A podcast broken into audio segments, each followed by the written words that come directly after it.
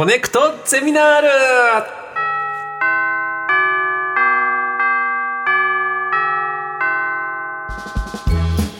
毎週さまざまなジャンルの講師が登場しあなたの知りたいという知識欲にコネクトする学校。コネクトゼミナール略してコゼミ。47時間目の授業は短歌学です。はい。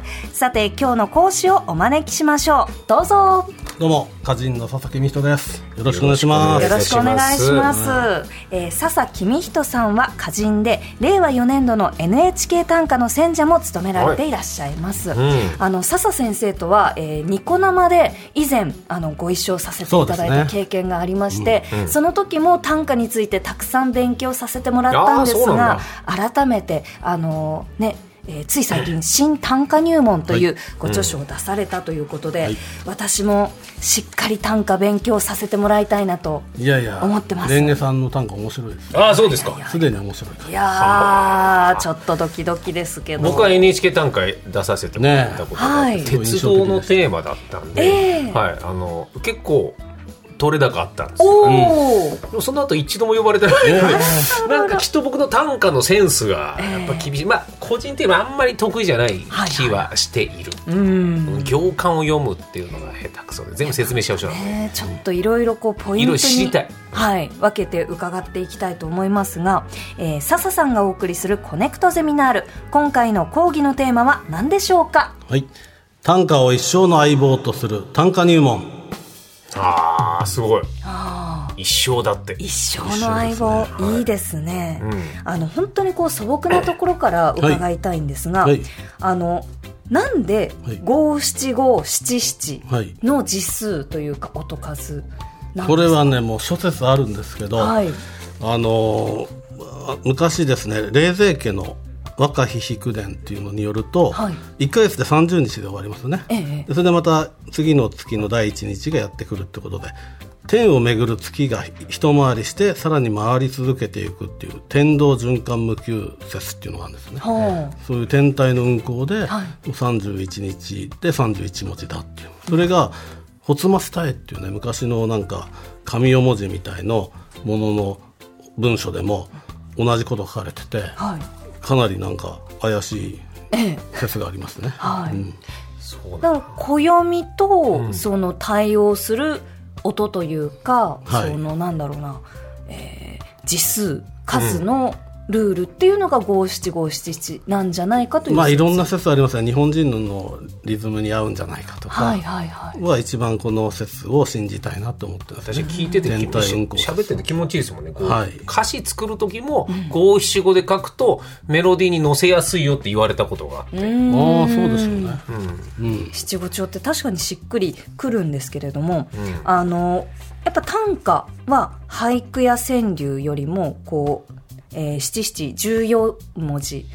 長いじゃないですか、はい。五七五より長いね。長いですよね、なんで短歌は短い歌で短歌なんですか？あまあもともと短歌から俳句が出てきたんで、短歌の五七五をその松尾芭蕉とか芸術に高めて俳句にしていった歴史があるんでもう短歌の方が先でしかもその昔の和歌の中にも長歌とか仏石俗歌とかいろいろある中でその中では短かったんで和歌短歌と呼ばれて。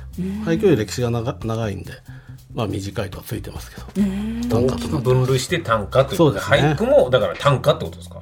俳句は短歌の上の句五七五だけが発展した形なんでねただ僕はこの一生の相棒にするっていうところがまだそこのこ領域に行ってないというか、歌を読むということがどういう素敵なことがあるのかがたどり着けてないんですよね。はいそうですよね、あの笹先生も本当にこういろんな短歌をこう読まれてまして、はい例えば、えー2005年の「年力図鑑」というこう歌集から、えーっと修学旅行で眼鏡を外した中村は美少女でした。それで、それだけ。修学旅行で眼鏡を外した中村は美少女でした。それで、それだけ。とか、これも短歌なんだっていう ものをこうたくさん読まれてますよね。そうですね、これは歌うことで自分と向き合っているということですか？まあそういう人もいますけど、僕の場合割と妄想で作ってる場合多いですね。はいはいはいはい。こういうことで日常をはい歌う歌うことでどういうことが日常をすみません僕なんかそういうなんかなんか僕の場疑ってるわ合はだからあけじゃないですよ。の頭の中のある、はい。中にある妄想で作ってたんで、例えば初期の頃のはこう「ドラえもんがどこかにいる」と子供らのさざめく社内に大山信代こういう歌とかですね。面白い。なんで。はい。へえでも最近自分の人生も読むようになってきて、まあ、31年やってますからね、はい、というちょっとこれは読めるようになってる方がそうですね。なりたいねはい、ということで今回は短歌をの読めるようになることを目標に笹さんにお話を伺っていきましょう。ではまず短歌初心者のためのコツをピックアップしていただきました。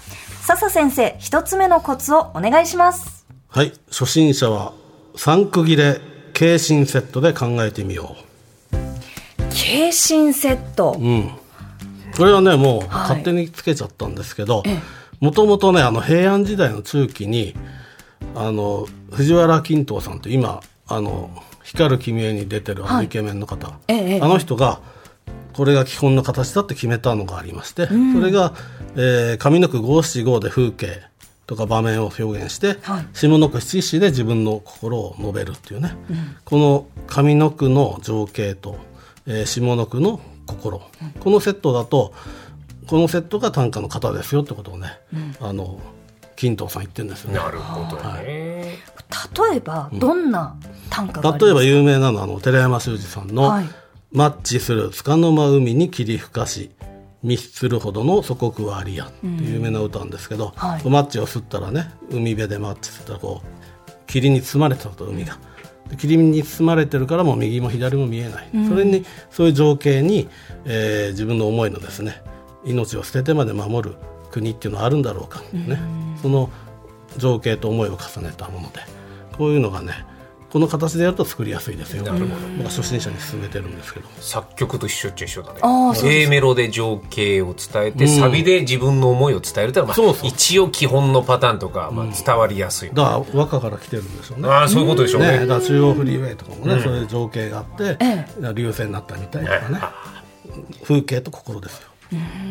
でもより短い歌の方がねやっぱね、かっこいい気がするから、そういう意味では短歌って究極のこうかっこよさな気そうですすよね。最初の物語みたいな感じかもしれない、ただこのその三区切れ軽心セットはい。じゃない短歌ももちろんこうあったり。もちろんいろんな方がありますけどそうですよね、初心者はそれが作りやすいですね、そういうことだ。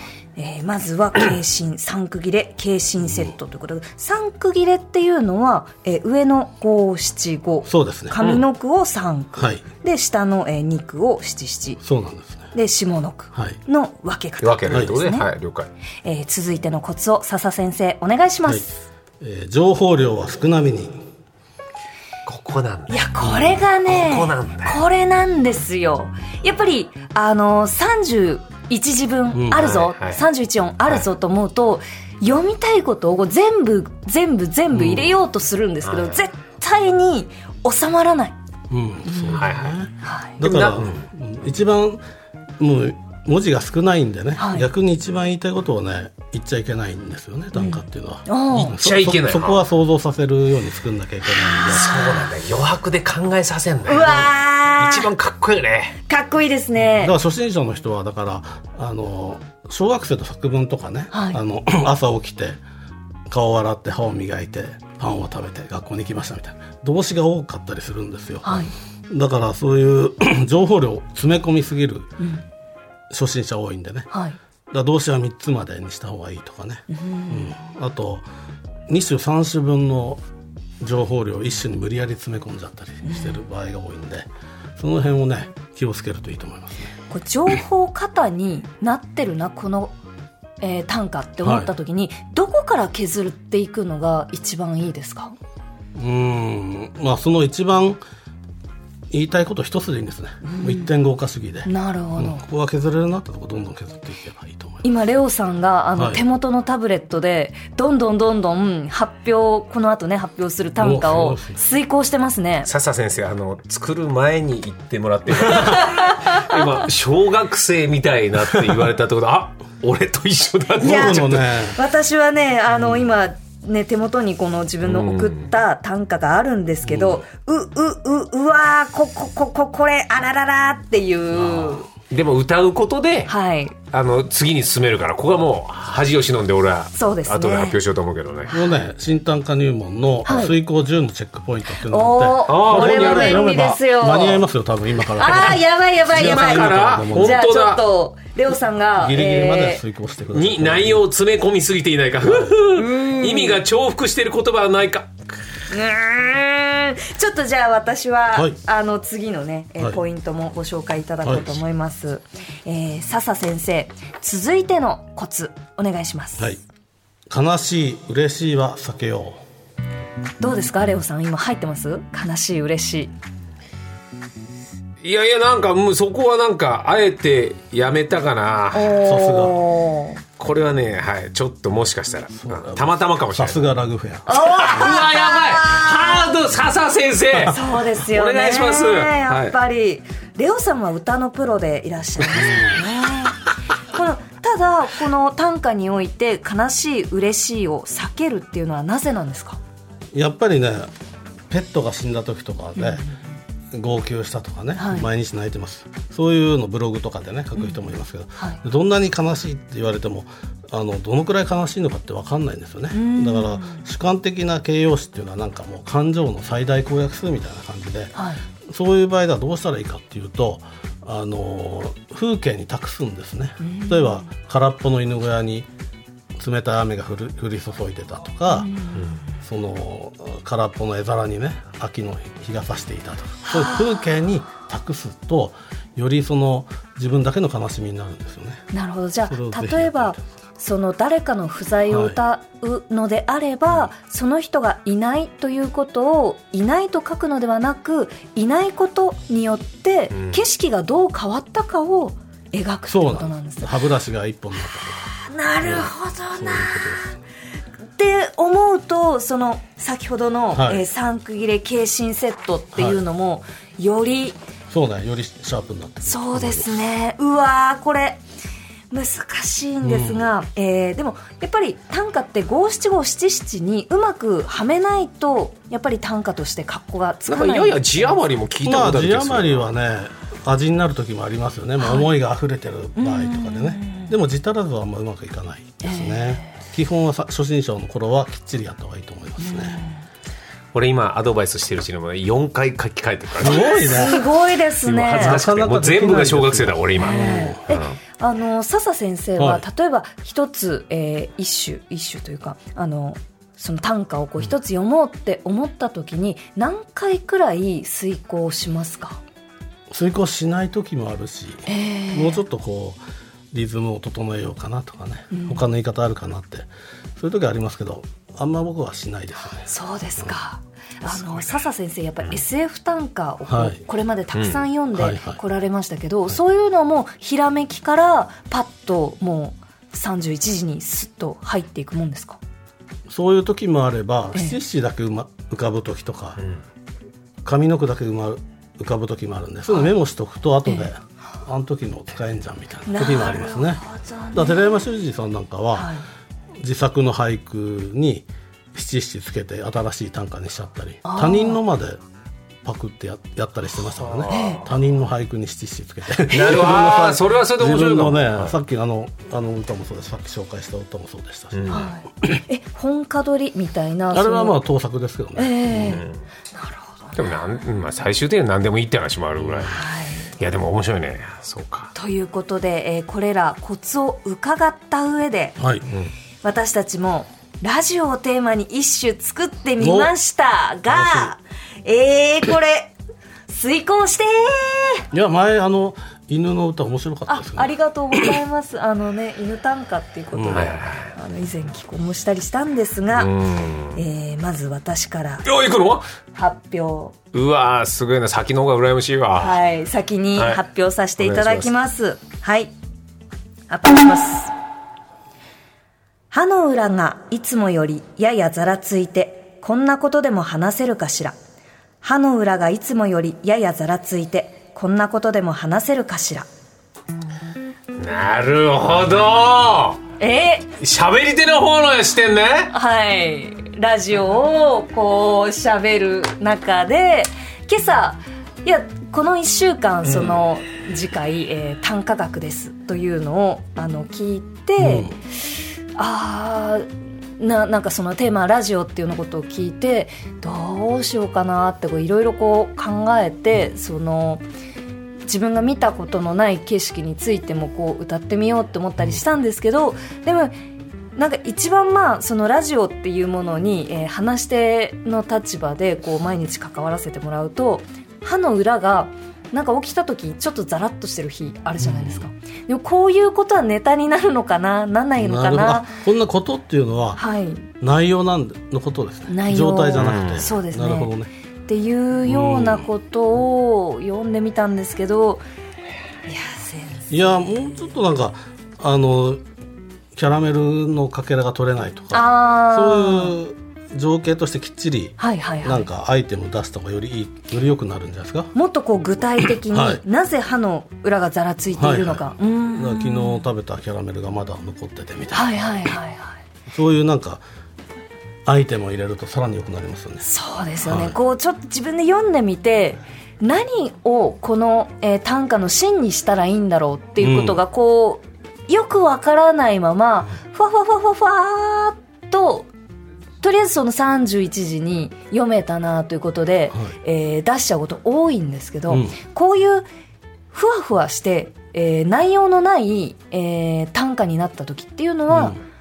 具体的にそうですね。だからこれやや抽象的なんで両方、はいはい上の句をきっちり場面風景にしちゃえばいいんで、歯の裏にこのキャラメルの、ね、かけらがくっついてみたいなね、そういうふうにすればさらにこういう内容話題でもいけるかしらみたいなね。なるほど。こうラジオの MC ならではの感じになるんじゃないですかね。はい、ということで。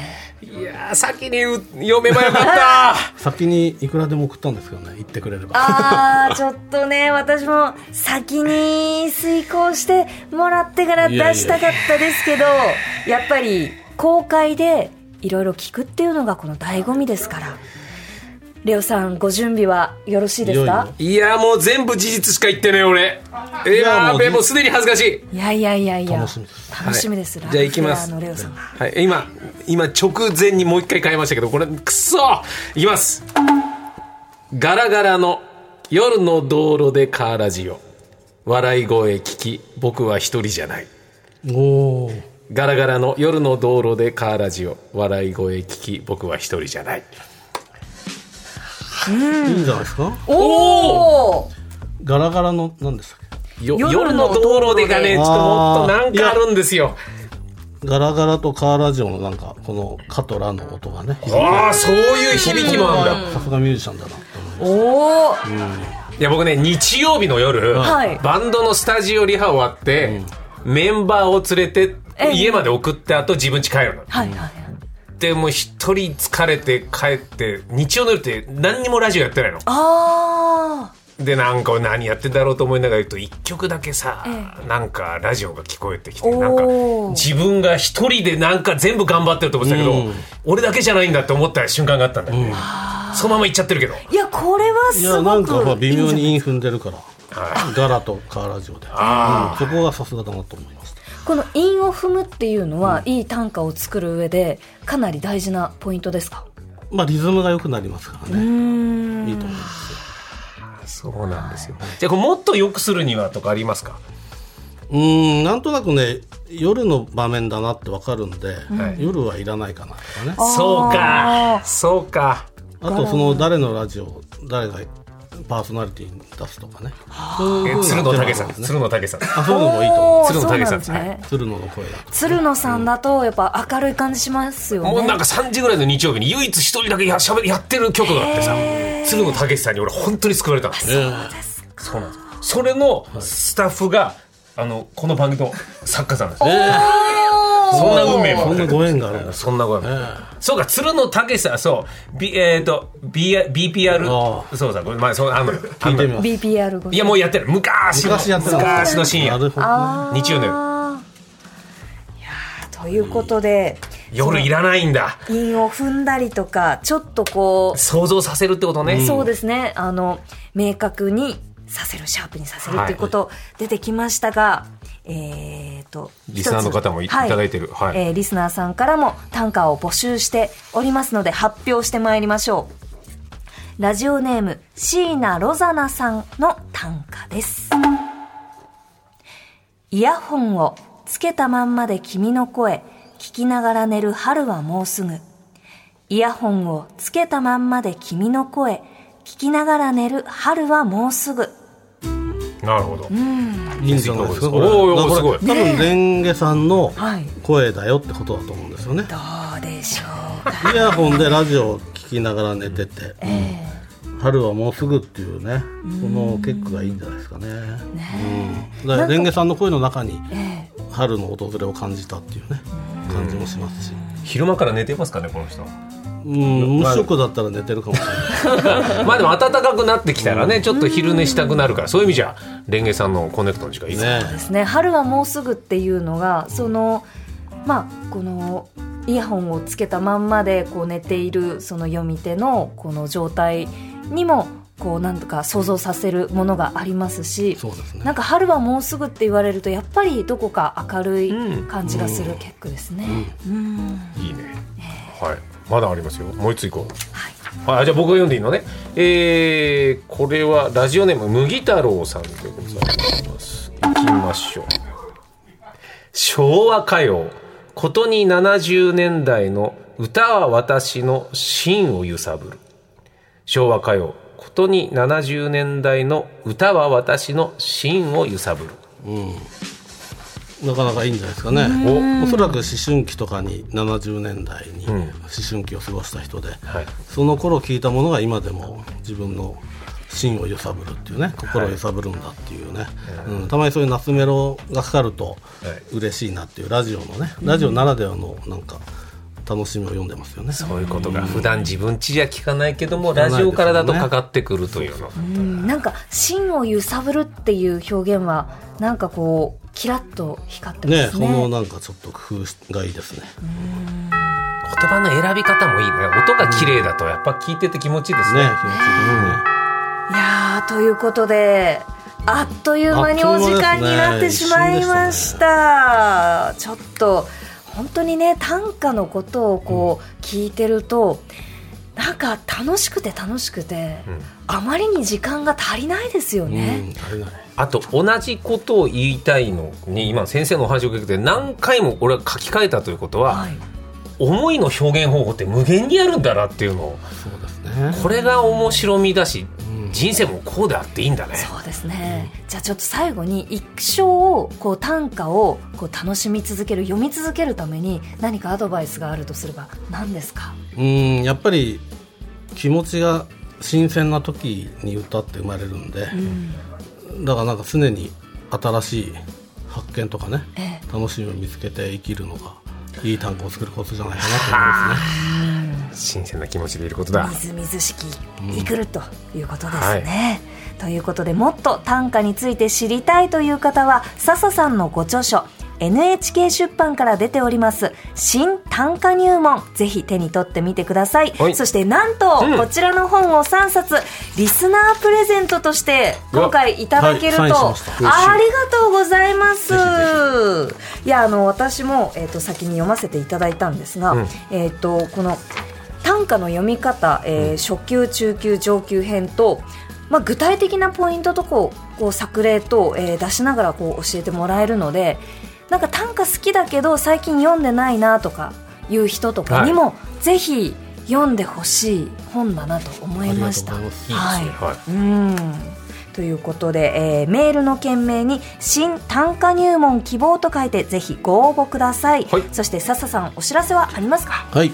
今あの田原町さんとかとアイドル歌会っていうのをやってるんですよね、はい。それが、えー4月12日金曜日にありますんで、はいこの間ねデカミちゃんとかも誘おったりしてそうなんですか、ヨッピーだ吉田久典さんあの、ねレンゲさんもいつか出演してください。じゃあちょっとアイドルではないですが ぜひぜひ。アイドルってことで。はい。末席を要させてください。ということで、えー、47時間目の講師は笹公人さんでした、はい。ありがとうございました。ありがとうございました